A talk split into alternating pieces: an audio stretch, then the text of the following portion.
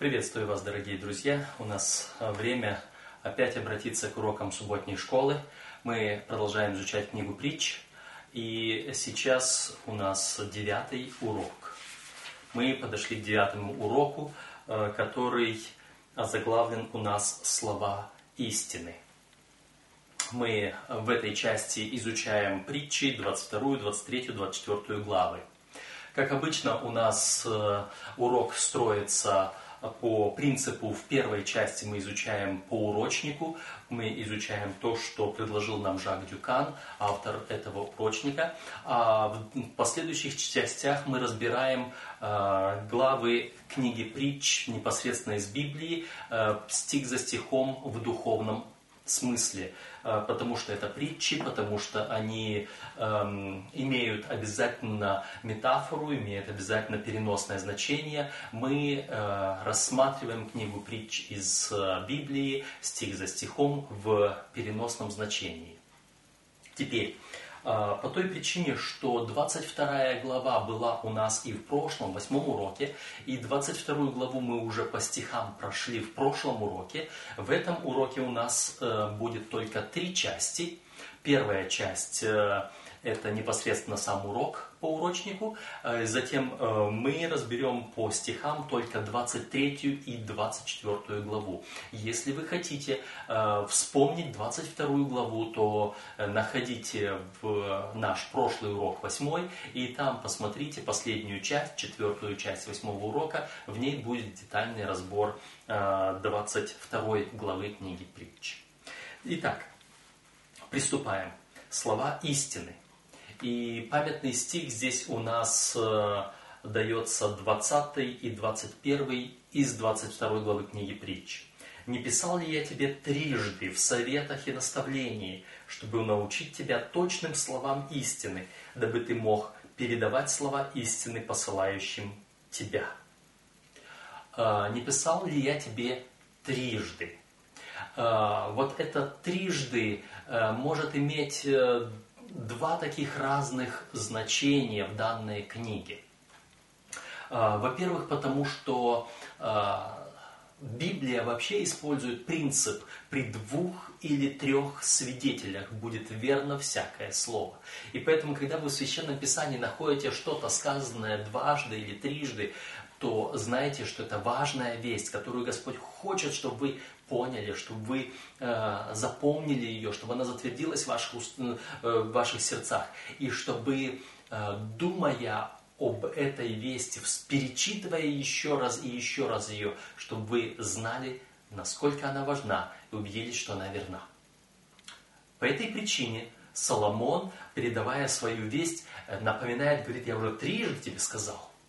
Нет, это не по принципу в сотый раз тебе говорю, уже сколько раз тебе повторять. Нет, он просто говорит, я тебе это повторя, постоянно повторяю. Извините, постоянно повторяю. А, в законе э, Моисеевом, когда Моисей говорил о воспитании детей, он говорил о том, что и ты говори об этом, и, э, и ложась, и вставая, и идя дорогою, ты напиши его, э, на, навяжи как э, повязкой на чело твое, на руку твою, э, на косяках двери твоей. То есть повторяй и повторяй и повторяй постоянно, чтобы это э, закон Божий, воля Божья, весть о спасении, чтобы она запечатлилась навсегда. Как он говорил, наставь юношу в начале пути своего, и он не уклонится от него, даже если и состареет. Это первое значение а, слова «трижды». Второе значение «не писал ли я тебе трижды в советах и наставлении». Трижды это по той причине, что книга «Притч» мы говорили об этом в самом начале. Книга «Притч» вообще имеет свое внутреннее деление. А, раньше делилась она не по главам, не по стихам, но она делилась по книгам. В некоторых переводах или изданиях Библии даже вот это разделение а, видно, прописано под заголовочками такими, редакторы добавляют. Рассматривается э, от 4 э, до 7 разделов книги «Притч». И вот здесь, когда мы говорим об этих э, разделах, Первый раздел книги «Притч» – это первые девять глав. Мы об этом уже упоминали ранее. Первые девять глав говорят о мудрости. Затем, начиная с десятой главы, притчи Соломона. И если у вас есть синодальное издание Библии, такое же, как и у меня, а, то вы можете увидеть, что э, под заголовочки, которые в начале каждой главы указывают, 10 глава начинается притчи Соломона, а дальше продолжение притч Соломона, продолжение притч Соломона. Каждая глава говорит о продолжении притч Соломона э, аж до 20 21 главы. 21 глава все еще э, заглавлена продолжение притч Соломона, а 22 глава начинается притчи, потом дальше идут перечисления разных притч под заголовочком и так далее. И вот, вот здесь, а, что касается 22 главы, что касается 22 главы, а, исследователи, пытающиеся понять структуру книги притч, они говорят, что вот то была первые 9 глав, это одна книга, с 10 по 21 главу это вторая книга, 22 а, глава Э, она, по крайней мере, содержит э, третью книгу, которая начинается э, со слов 20 стих, это не писал ли я тебе трижды, а 17 стих говорит, преклони ухо твое и слушай слова мудрых. И вот здесь вот эту часть называют как бы слова мудрых и кто-то ее начинает с 17 стиха, кто-то начинает ее с 1 стиха 22 главы, эм, кто-то э, считает, что это продолжение тех же самых притч. Но стиль передачи этих притч, стиль написания в 22 главе резко меняется. Особенно с 20 стиха. Поэтому трижды. Какие трижды? Э, Первая книга, вторая книга, и это либо третья книга, либо некоторые усматривают ее даже как четвертую книгу, под третьей, подразумевая коротенькую часть 22 главы с 1 стиха по 19. А, то есть вот э, такое разделение есть. Для нас не важно, какое было подразделение. Раньше мы понимаем, что Соломон собирал все эти притчи, эм, он упорядочивал их так, как он находил их нужным, и об этом мы особенно говорим в нашем духовном разборе стих за стихом, что эти книги, что эти притчи у Соломона действительно упорядочены, они не разбросаны, как очень многие э, считают. Э, и потому мы и имеем дополнительные части для их рассмотрения. Но мы увидели, что может подразумеваться э, под э, этими словами «не писал ли я тебе трижды». Теперь, не писал ли я тебе трижды в советах и наставлениях? Для чего? Чтобы научить тебя точным словам истины, дабы ты мог передавать слова истины посылающим тебя. Итак, что здесь говорится?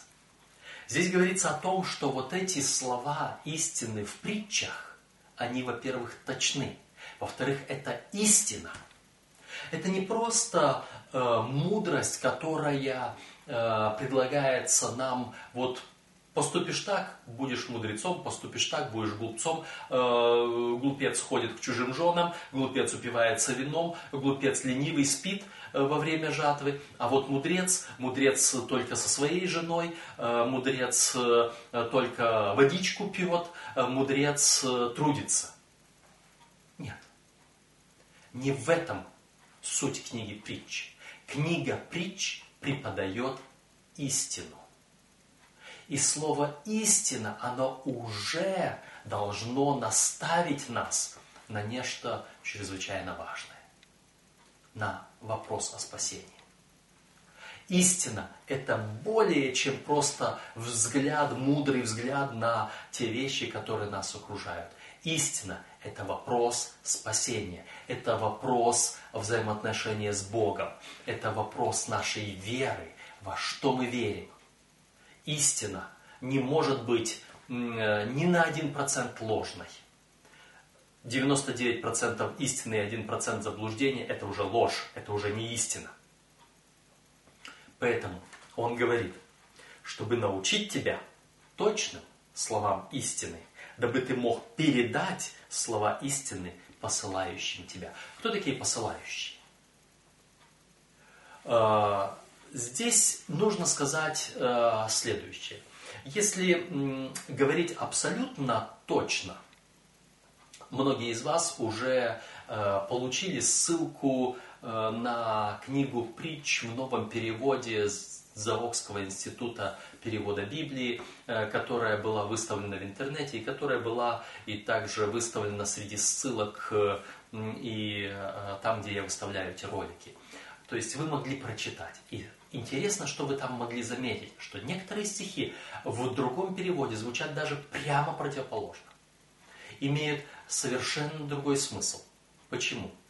Язык мудрости не очень легкий это действительно сложный язык. И в этих лаконичных, коротких строках выразить мысль абсолютно точно бывает не так легко. А, по этой причине, по этой причине а, те переводчики священного писания, которые пытаются заново посмотреть, уточненно все сделать, они а, пытаются понять смысл тех первоначальных слов, пытаются войти в контекст того, что написано, и высказать то, что они поняли там. А понять можно иногда из одной и той же самой фразы, даже в нашем русском языке, сказанной русским человеком изначально, эм, два разных человека могут усмотреть разные вещи. Э, потому что такое свойство нашего языка, и э, каждое слово может иметь несколько э, значений, а даже если значение одно, то несколько оттенков. Не говоря уже о том, что можно с интонацией сказать. Если я скажу «да, я согласен», ну да, я согласен. Одни и те же самые слова, но вы уже могли понять, что с одним я точно согласен, а с другим я выражаю свое сомнение и недоверие. А, так что, что здесь сказано? А, передавать слова истины посылающим тебя – посылают меня с одной стороны те, кому я служу.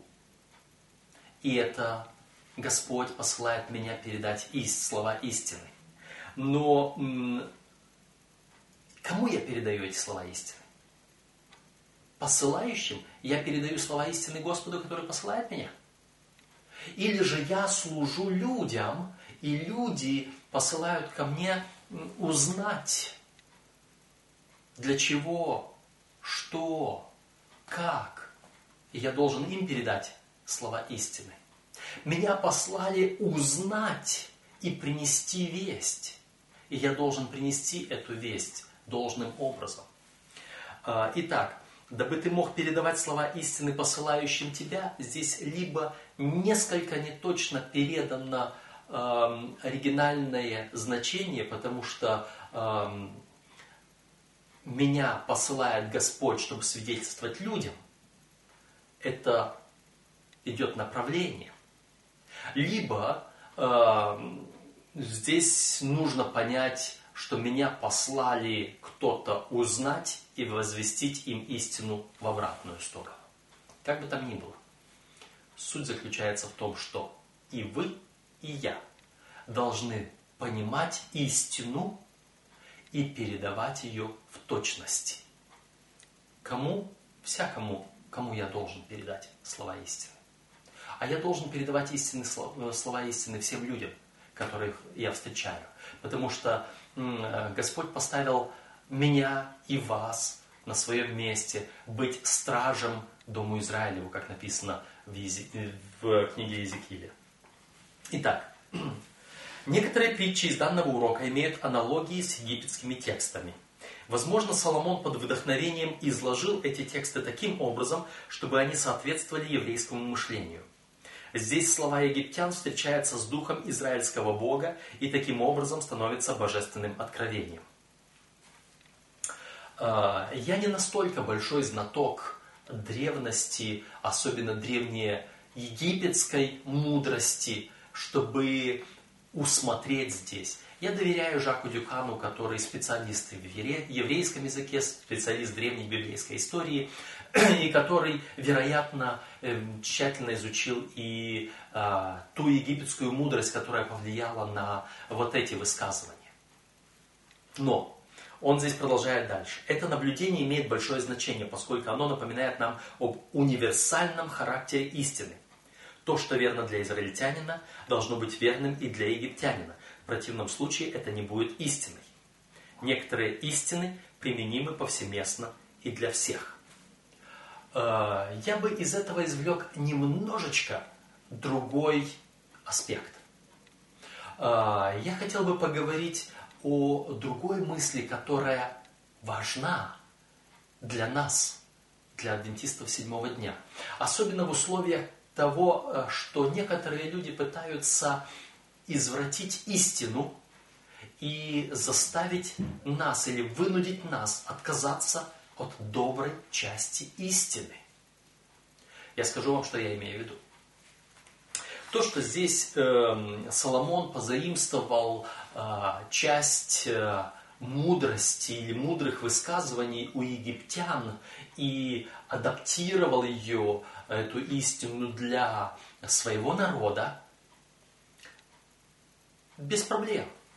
Э, мы с вами, когда что-либо проповедуем, когда с кем-либо делимся, мы пользуемся также информацией, полученной из других источников. Не вся информация, которую я вам выдаю, это моя собственная.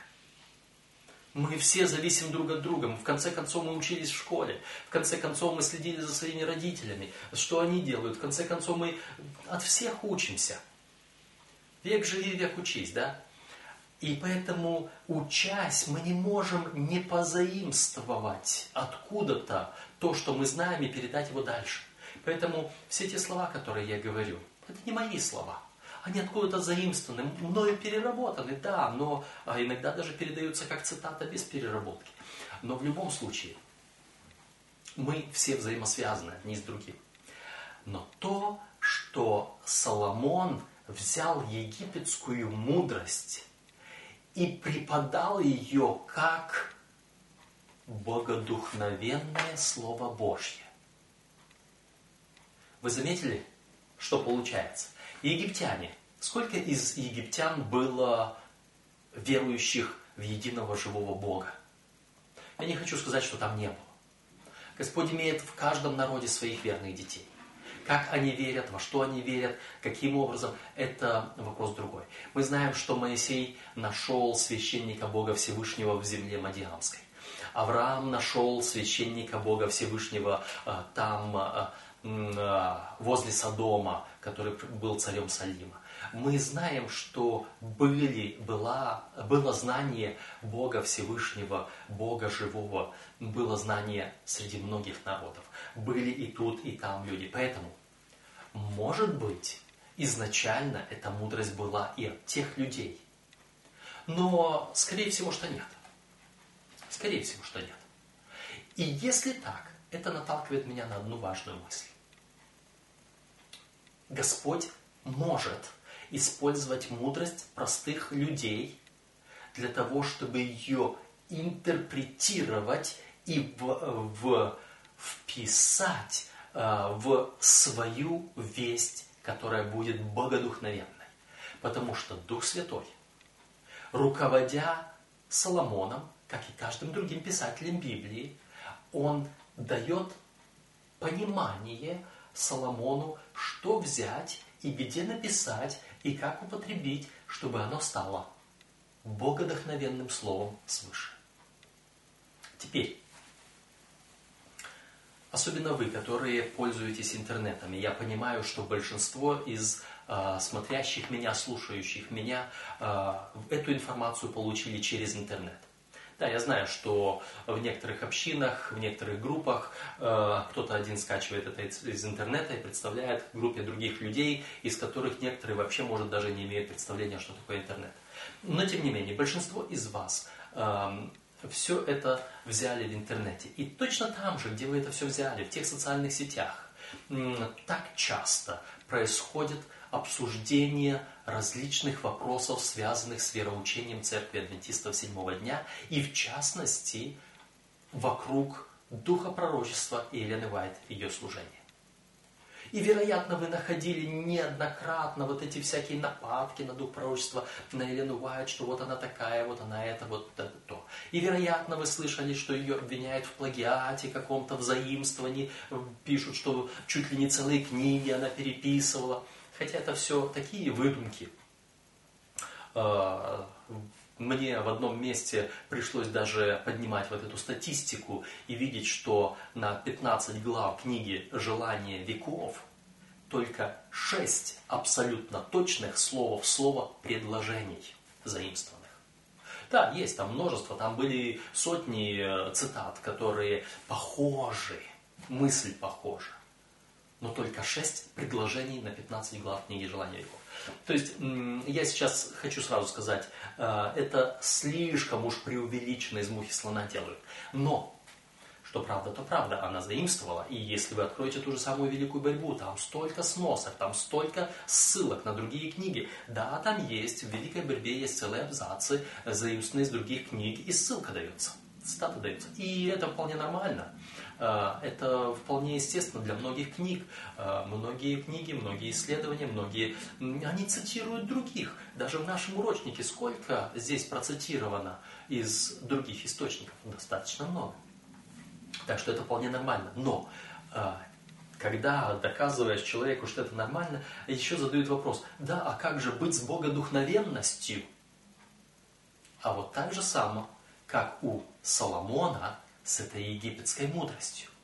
Соломон заимствовал у египетских мудрецов слова, которые после употребления их Соломоном стали богодохновенными в Священном Писании, стали частью Слова Божьего. Мы говорим об определенной богодухновенности книг Елены Уайт, которые мы называем книги Духа Пророчества. И люди задают вопрос, как может быть, что заимствованные у кого-то цитаты, слова, фразы, мысли становятся богодухновенными? Вот мы получили ответ. Еще раз прочитаю. Так как это представляет нам Жак Дюкан. Некоторые притчи из данного урока имеют аналогии с египетскими текстами. Некоторые, некоторые слова, фразы, высказывания Елены Уайт имеют аналогии с другими текстами других книг. Возможно, Соломон под вдохновением изложил эти тексты таким образом, чтобы они соответствовали еврейскому мышлению. Возможно, Елена Уайт под вдохновением изложила все те вещи таким образом, чтобы они соответствовали той вести, которую Дух Святой хочет передать нам из книг Духа Пророчества. Вот на что я хотел бы обратить внимание из вот этого момента. Я думаю, это очень важный вопрос. Итак, перейдем дальше. Мы уже довольно-таки много уделили внимание этому вступлению, но я считаю его очень важным и очень насущным сегодня для многих. Продолжаем дальше. Э, сфера этих увещеваний является общей и для обоих сообществ. То есть, кем бы вы ни были, верующими или нет, и где бы вы ни жили, есть некоторые вещи, которые вам не следует делать. А, да, а, очень многие вещи, которые мы находим в Священном Писании, они полезны и для верующих, и для неверующих, и для атеистов, и для, для всех. В конце концов, Священное Писание полезно для научения, для наставления, для обличения и так далее. И никто этого не отрицает. Итак, э, часть урока за воскресенье. Знание истины.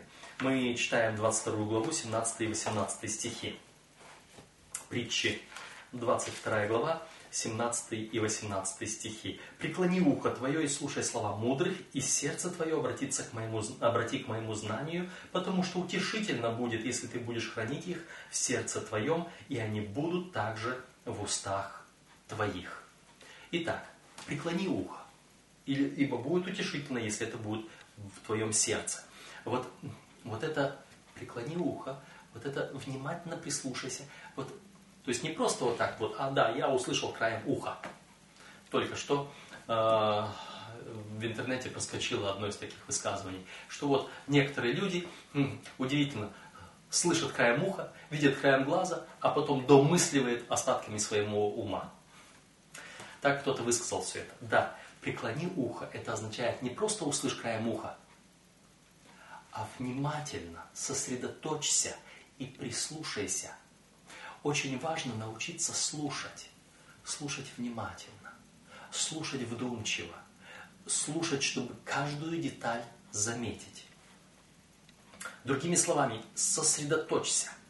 Решающим моментом э, является то, что искатель истины должен быть серьезным, должен действительно стремиться узнать, что правильно, а затем сделать это. Блажен слушающий и исполняющий слова пророчества книги сего. Знаете этот текст? То есть, э, зачастую э, мы слушаем с таким неким сомнением. Зачастую мы слушаем, чтобы прикопаться к этому, чтобы найти, а ну, ну, ну, а ну еще раз, а, а, а, вот видишь. То есть иногда мы вот так вот слушаем. Но здесь призывается слушать с желанием научиться, наполнить сердце свое, обратить свое сердце. Вот это обратить свое сердце к моему знанию, это м, означает раскрыть сердце, готовое принять это знание. То есть вот с какой готовностью необходимо это все сделать. Мне здесь вспомнился один мой опыт. Это было конец 80-х, начало 90-х годов, когда э, в России э, появилась первая такая свобода, свобода и печати, и свобода публикации знаний, и свобода совести, и свобода действия. Тогда можно было очень много говорить, делать, тогда можно было идти проповедовать везде, даже в те места, куда сегодня и близко не подпустят. И вот через своих знакомых я услышал, что в Москве открылась равинская школа.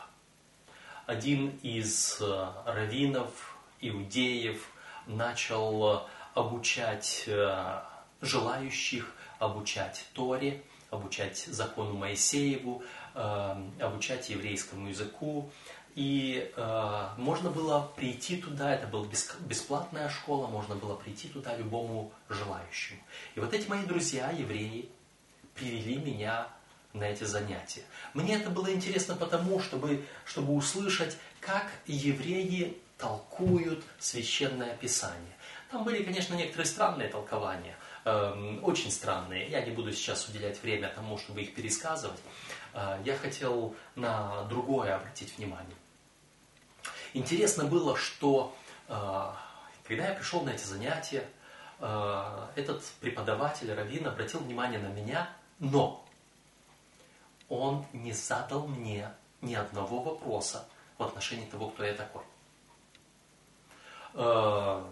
Меня представили, назвали мое имя, и меня все знали по моему имени, вот он я здесь, все, и все. Одно занятие, другое, третье, я вот уже начал посещать эту школу, начал, э, кое-что мне там нравится, кое-что не нравится. И однажды мы после занятий остались для того, чтобы Э, помочь э, разобрать книги. В то время начинали издавать, там было время сам издата, когда очень многие издавали книги разные. И вот какое-то учебное пособие или, может быть, какую-то книжку эм, для э, изучения чего-то. Может быть, это был учебник еврейского языка, может быть, я сейчас не помню, что это было, но принесли вот в таких ненарезанных листах, которые нужно было еще подобрать, складывать для того, чтобы э, собрать потом эти книги, чтобы дешевле было. Их только отштамповали листами и принесли все сюда. И вот мы э, сброшуровывали, так можно сказать, эти, эту книгу, которую только что напечатали. По той причине, что у меня был достаточно большой опыт с детства, когда мы делали машинописные книги, э, работа с бумагой, с подбором листов, с, с брошюровкой, она мне была известна. И, соответственно, я работал довольно-таки быстро, покладисто, аккуратно, все у меня получалось. Э, если другие так только пытались, а эта страничка к этой страничке, то я это все четко, быстро, быстро все увидел и работал. Одна брошюра, другая брошюра, все у меня готово. Этот учитель присмотрелся ко мне, ему понравилось, что я вот так вот работаю. Вот, подошел, поблагодарил меня, и тут я думаю, а у меня все гложет мысль. Я не познакомился с ним, я не сказал ему, кто я такой, я не сказал, зачем я здесь. И я э, подошел к нему, говорю, а можно с вами поговорить? Да, пожалуйста. Я говорю, вы знаете, я христианин, я пришел сюда на эти занятия, меня привели мои друзья. Мне очень интересно познакомиться с тем, как, вот, э, как вы все это преподаете, как иудаизм на это смотрит и так далее, и так далее. Сказал, что я соблюдаю субботу, сказал, что э, я также принимаю закон Моисеева чистой и нечистой пищи, но то, что я христианин, адвентист седьмого дня. И вы знаете, что получилось? Этот раввин сказал, ты знаешь, говорит, если бы ты мне сейчас это не рассказал, я бы никогда тебя об этом не спросил бы. Хотя я буквально с первого дня заметил, что ты совершенно другой человек, не такой, как все. Но я бы тебя об этом никогда не спросил. Но теперь Тора запрещает мне преподавать Тору тому, кто не принимает ее полностью. И поскольку ты заявил, что ты не приним, пришел сюда не принять Тору полностью, а только частично здесь, частично там, во исполнение закона Торы я буду вынужден молчать в твоем присутствии. Я его поблагодарил за это, я ему сказал, что потому что сам верующий, я уважаю чувства верующих, а, я пытаюсь понять, я пытаюсь все. Он мне сказал, пожалуйста, двери моего дома открыты всегда. Моя библиотека для тебя всегда. Я готов всегда ответить на, твои, на любые твои вопросы, объяснить, рассказать и все. Но преподавать на уроке я в твоем присутствии не смогу. К чему я это? Мои друзья, которые привели меня туда, они очень возмутились. Почему, что, как, зачем ты вообще об этом говорил? Но суть заключается в следующем. Преклони ухо твое и слушай слова мудрых, и сердце твое обрати к моему знанию. Если мы изучаем Слово Божье, не расположив все сердце свое к принятию этой истины, то это изучение напрасно. Мы не выполняем сказанного вот здесь.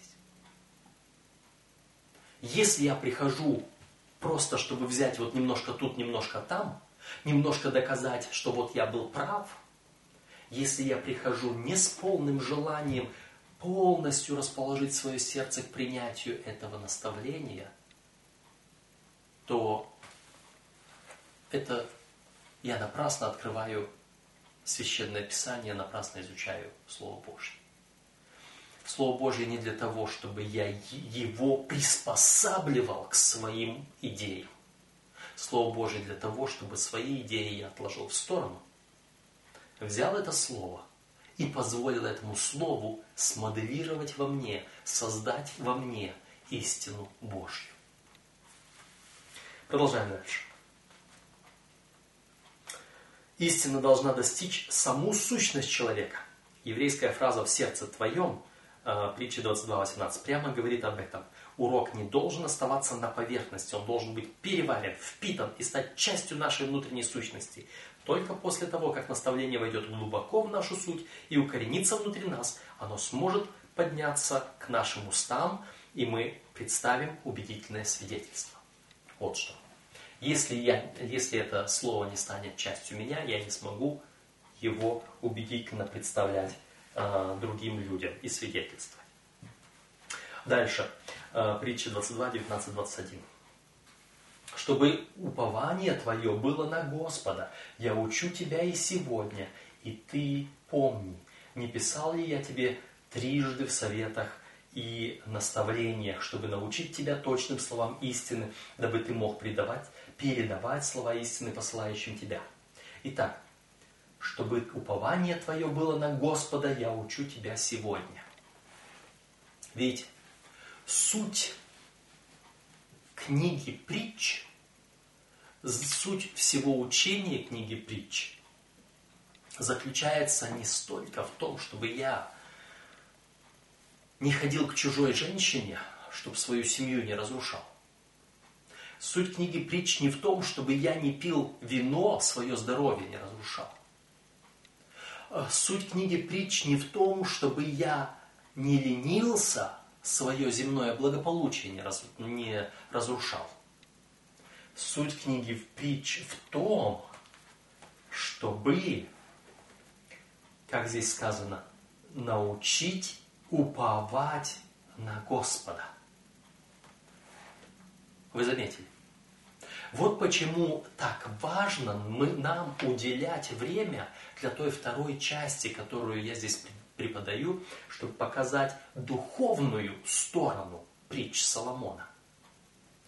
Научить уповать на Господа. Вот там мы разбираем, вот в той второй части мы разбираем, как эта книга притч Соломона вся последовательно говорит о наших духовных взаимоотношениях между Богом и нами, как церковью, и нами, как народом Божьим, и нами, как отдельными членами народа Божьего. Вот это самое главное. И потому мы говорим, что э, не ходи к чужой жене, это значит больше, чем просто не изменяй своей семье.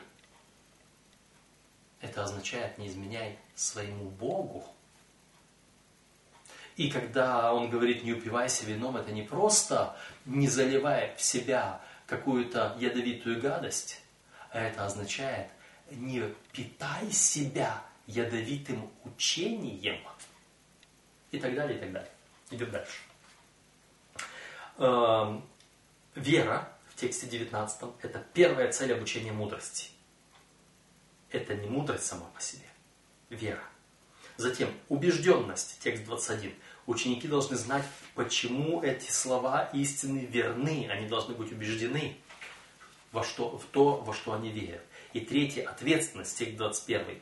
Последний шаг в процессе воспитания – поделиться с другими людьми словами истины, которые мы получили. Итак, верь, убедись и действуй. И понеси другим. И вот здесь хорошие вопросы для размышления. Подумайте обо всех убедительных и рациональных причинах быть адвентистом седьмого дня. Каковы эти причины и почему мы должны без колебаний держаться за них и рассказывать о них другим? Мы не просто христиане, мы особые христиане. Мы не просто верим во что-то, мы не просто верим, что есть Бог, есть грешник, есть Христос, умерший за грешника. В это верят большинство христиан. Мы имеем особую весть, переданную для нашего времени я хотел бы сейчас а, обратить внимание на один момент. Его нет в нашем урочнике. Но давайте мы откроем книгу Иуды, послание Иуды. Это коротенькое послание из одной главы. Послание Иуды. И смотрите, третий стих. Интересный стих. Возлюбленные, имея все усердие писать вам об общем спасении, я почел за нужное написать вам увещание, подвязаться за веру, однажды преданную святым. Имея все усердие писать вам об общем спасении, я почел за нужное написать вам увещание, чтобы подвязаться за веру, однажды преданную святым. Есть общее спасение, которое проповедуется во всех христианских церквах. Общее спасение. Но в противовес этому общему спасению есть особая вера, однажды переданная святым, за которую надо подвязаться. Что значит подвязаться? От слова подвиг. А подвиг, вы уже знаете, что это такое, когда он происходит. Это когда идет определенная борьба. И дальше все послание Иуды, вы можете найти в интернете мою книжицу, мое толкование послания Иуды, комментарий на эту книгу, и увидеть, в чем суть этой удивительной книги, из которой чаще всего адвентисты используют только каких-то 2-3 стиха. Выборочно. И не знают само послание Иуды. А послание Иуды говорит о важности, особой вести, порученной нам. И вот об этом-то мы читаем и в нашем уроке, что очень важно, чтобы мы были не просто что-то верили, не просто что-то знали и говорили, чтобы мы были убеждены в тех самых конкретных причинах быть адвентистом седьмого дня. Это первая часть нашего урока. Следующая часть за понедельник – оправдывание бедных. 22 стих, то есть 22 глава, стихи 22-23, и в 23 главе стих 10. Это то, что нам предлагается здесь прочитать. Притчи 22-23. «Не будь грабителем бедного,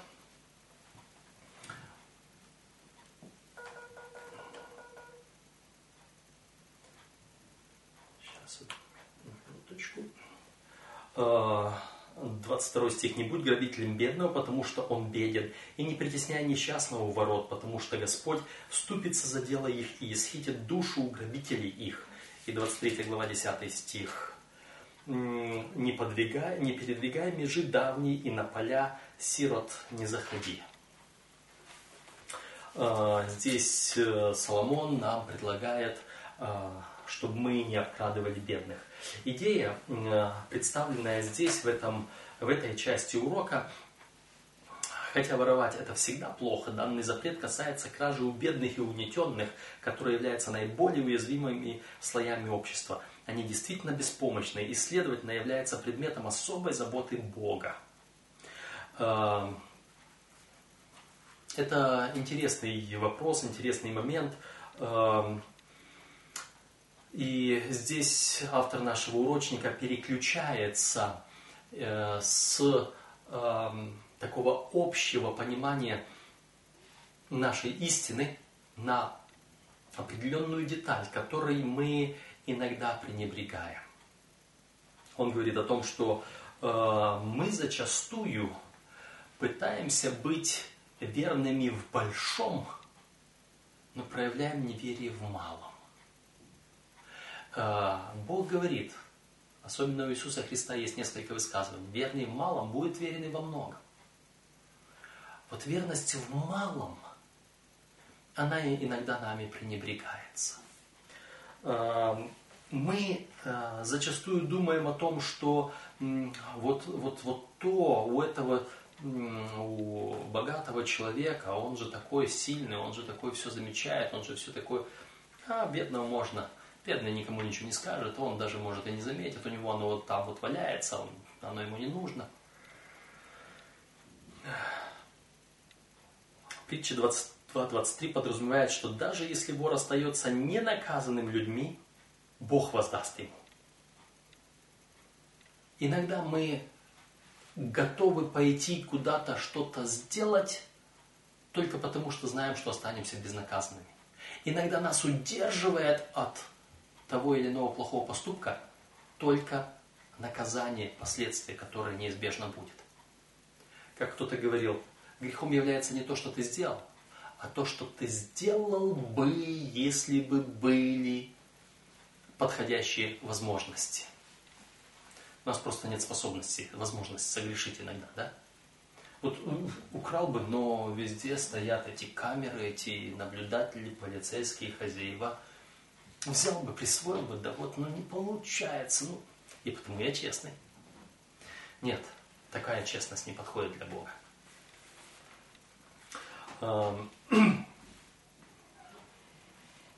Следующий текст, следующая часть. А, «Не завидуй грешникам». От чего нас предостерегает следующий текст? Это притча 23, 17, 23, 17 да не завидует сердце твое грешникам, да не прибудет, а, но да прибудет оно во все дни в страхе Господнем. 24, 1, 2. Не ревнуй злым людям и не желай быть с ними, потому что насилие помышляет сердце их, и о злом говорят уста их. 24, 19, 20. Не негодуй на злодеев и не завидуй нечестивым, потому что злой не имеет будущности, светильник нечестивых угаснет. Э, проблема. Проблема у многих из нас именно такова. Мы э, смотрим на э, людей, которые благоденствуют в этом мире, и завидуем. И нам хочется того же. Не у каждого из нас есть морская яхта, но нам хотелось бы покататься на ней. И потому, как я завидую, как мне хочется. Большинство богатых, нет, не все, но большинство богатых хотя бы часть своего богатства приобрели не вполне честным путем, по крайней мере перед Богом. Не вполне честным путем, по крайней мере перед Богом. А, но многие нарушили даже и человеческие законы, человеческие принципы, приобретая свое богатство. Поэтому Господь говорит, не заботься, не завидуй этим людям, чтобы не войти в их зло, чтобы не научиться этому злу. А это так часто, так соблазнительно бывает. Знаете, я знаю много методов, как обогатиться. Но из этих многих методов только полметода честных. Только полметода честных. Почему не, не один метод? Потому что и в том одном методе есть немножко нечестного. И поэтому я не богат. Нет, может быть, э, есть люди, которые абсолютно честно стали богатыми. Я не хочу сказать, что таких нет. Есть, но их немного. Поэтому не завидуй. Более того, десятая заповедь запрещает завидовать. Даже добрым. Десятая заповедь говорит, не желай того, что у ближнего твоего. Ничего, что у ближнего твоего. Не желай. Не завидуй. Зависть – это плохой спутник. Зависть – это мысль, когда в моей мысли я начинаю думать не о том, что Бог мне дает, а о том, что мне хочется. И от мысли порождается действие, то есть слова сначала, из слов действие. Действие – характер, характер влияет на мою вечную участь. Все начинается оттуда. Когда я смотрю на заповеди Божьи, есть две заповеди, которые обрамляют все остальное. Заповедь номер один, которая говорит, да не будет у тебя других богов. Это заповедь самая первая, самая важная. Даже если бы не было никакой другой заповеди, этой было бы достаточно. Я всегда говорил, люби Бога. И дальше не заботься ни о чем другом. Потому что Бог совершит все это по-своему. Морис Венден потом, я считаю, что потом на русском языке эта книга появилась позже, он написал книгу «Люби Бога и поступай как хочешь». Да, именно так. Если ты на самом деле любишь Бога, если ты первую заповедь исполнил, если у тебя нет другого Бога, то этот Бог, которому ты повинуешься, Он войдет в твое сердце, Он наполнит всего тебя и будет производить желания и действия по своему благоволению, а у Него нет плохих желаний. У Него нет плохих действий. Вот почему. Если ты соблюдешь эту заповедь, первую заповедь, все остальные заповеди, они автоматически последуют. Потому в первом послании Иоанна, в 3 главе, 6 по 9 стихах, Иисус говорит, что «А кто согрешает, тот не видел его и не познал его». То есть, любое согрешение, 2, 3, 4, 5, 6, всех остальных заповедей, это уже результат, это уже следствие нарушения первой заповеди, когда я потерял из виду Бога и посадил вместо Бога на престол своего сердца кого бы то ни было другого, себя, сатану, или какую-то вещь, или какого-то человека. Тот, кого я послушал, тот сидит на престоле в моем сердце. В свое время Ева послушала другого, посадила его на престол своего сердца вместо Бога. А десятая заповедь, она является первым контролем любого другого нарушения. Не пожелай, даже в мыслях своих не пожелай. Первое появляется мое желание. Десятая заповедь контролирует, и она является тем первым индикатором нарушения той заповеди. Как только у меня появляется не то желание, все, я уже нарушил первую заповедь. Возвращаясь, налаживая, восстанавливая разорванные отношения с Богом. Итак, дальше. Что входит в уста? Следующая часть наша. Да, может быть, сказать еще в двух словах о прошлом. Асаф говорит в 72-м псалме. Я позавидовал было безум, беззаконникам. И чуть было не пошатнулись стопы мои. И так далее, и так далее. Чуть было. Он только позавидовал, и он уже мог погибнуть. До тех пор, пока я не вошел во святилище, говорит предпоследний стих 72-го псалма Асафа. Э, когда входим во святилище и видим их конец. Святилище, между прочим, возвращаемся к первой части нашего урока, это одна из основополагающих доктрин церкви адвентистов седьмого дня. И мы должны ее знать. Отлично. Она основана в Священном Писании. И это основание нашей веры. Мы ее должны знать. Поэтому не э, завидуйте, потому что зависть наказуема в конце пути. Что входит в уста, следующая часть? Не случайно первое искушение человека связано с пищей, Бытие 3.3. В результате непослушания и употребления в пищу запрещенных плодов грех и смерть вошли в мир. Бытие 3.1.7 и Римлянам 5.12 и так далее. Не нужно забывать и того факта, что первое упоминание об употреблении вина в Библии связано с ужасным и унизительным случаем. Бытие 9.21. Прочитайте притчи 23, 29 по 35 как употребление алкоголя представлено в этих текстах. Да. 23 глава притч, 29-35 стихи. У кого вой, у кого стон, у кого ссор, у кого горе, у кого раны без причины, у кого багровые глаза. У тех, которые долго сидят за вином, которые приходят, которые приходят отыскивать вина приправленного, не смотри на вино, как оно краснеет, как оно искрится в чаше, как оно ухаживается ровно. Впоследствии, как змей, оно укусит и ужалит, как аспид. Глаза твои будут смотреть на чужих жен, и сердце твое заговорит развратное.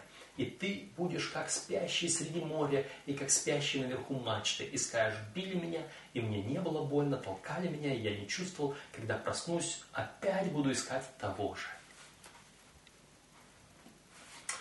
Печальная картина – не каждый, кто начинает смотреть на красивое искрящееся вино, думает о таких последствиях. Но они будут. Э, рано или поздно это последует.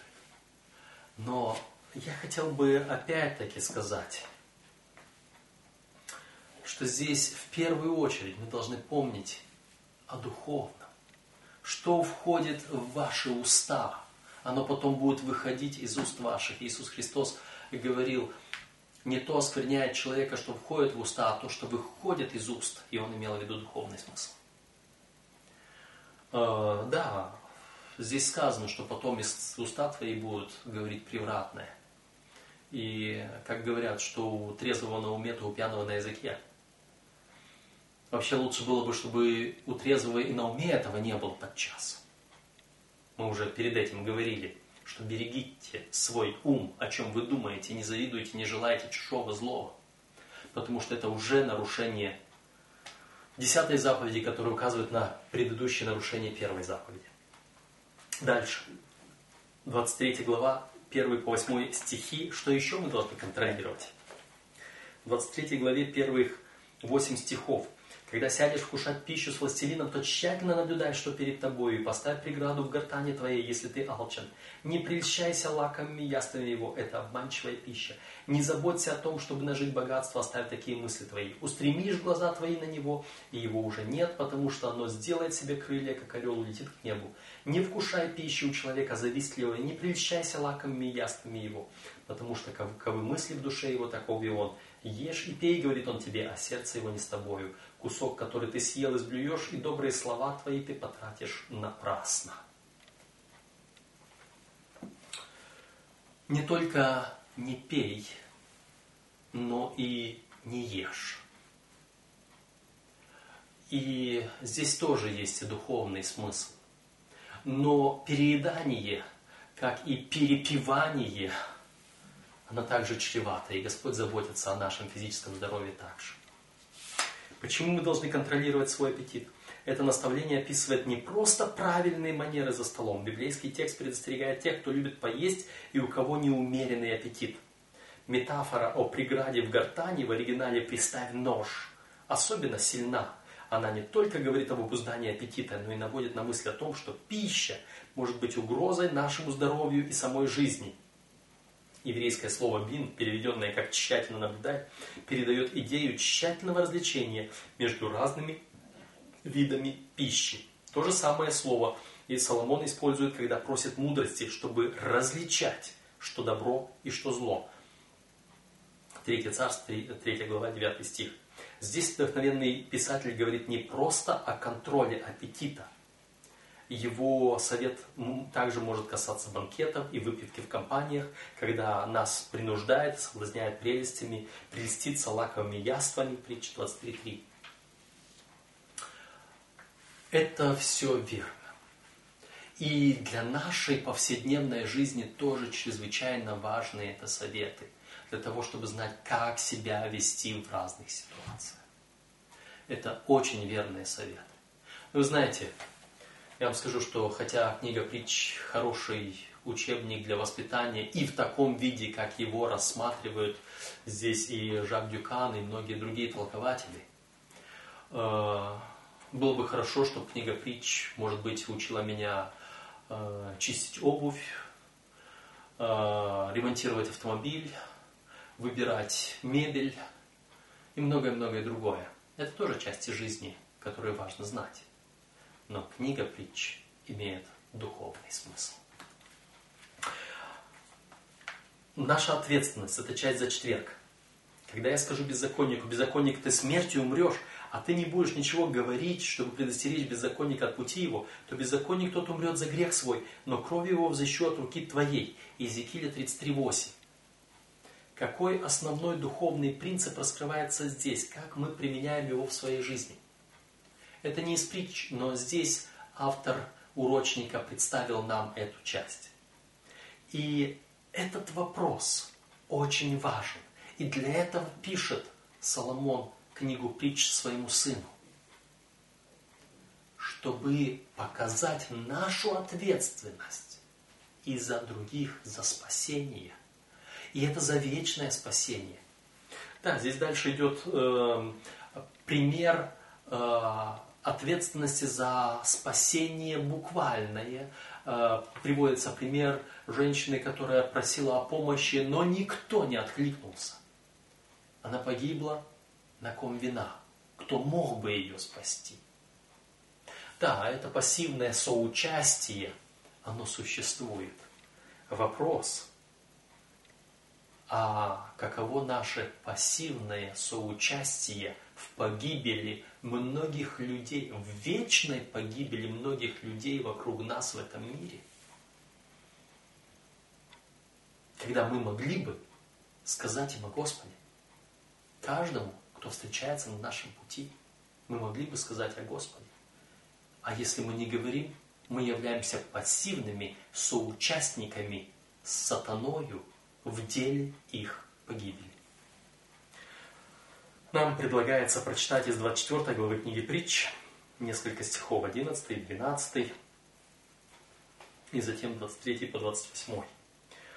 «Э, «Спасай взятых на смерть, и неужели откажешься от обреченных на убиение? Скажешь ли, вот мы не знали этого, а испытывающий сердца разве не знает? Наблюдающий над душою твоей знает это и воздаст человеку по делам его» с 23 по 28. Сказано также мудрым, иметь лицеприятие на суде нехорошо. Кто говорит виновному ты прав, того будут проклинать народы, того будут ненавидеть племена, а обличающие будут любимы, и на них придет благословение. В уста целует, кто отвечает словами верными. Соверши дела твои вне дома, окончи их на поле твоем, и потом устрояй и дом твой. И не будь лжесвидетелем на ближнего твоего, к чему тебе обманывать устами твоими? Мы ответственны за наших ближних. Вспомните притчу Христа о милосердном самарянине.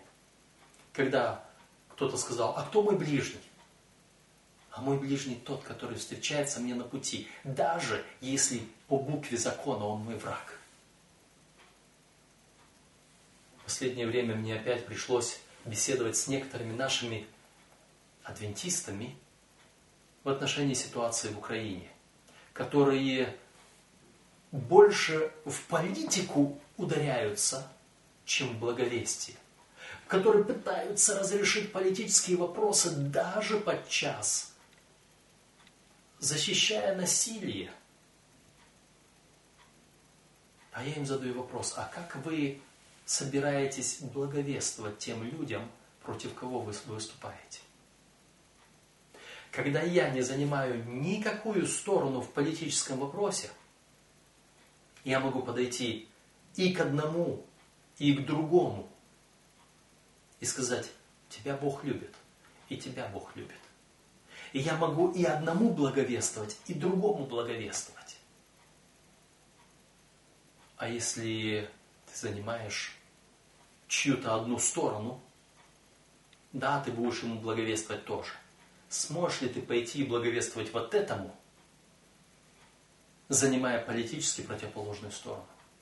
Политика не наше дело. Как бы нас ни тянуло туда, сатана пытается нас затянуть в какие-то споры, затянуть в какие-то раздоры, потому что он четко знает, как только он туда нас затянет, мы перестанем благовествовать, мы перестанем спасать жизнь вечную этих людей.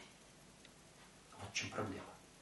Поэтому наша ответственность, наша ответственность не занимать сторону какой-нибудь, где-нибудь нечестиво, несправедливо, тем более там, где справедливости не жди в политических вопросах. Политика никогда не может быть справедливой.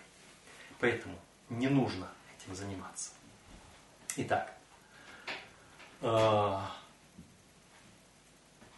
нам для дальнейшего изучения предлагается э, две цитаты из Духа Пророчества, и они всегда очень важны и очень ценны.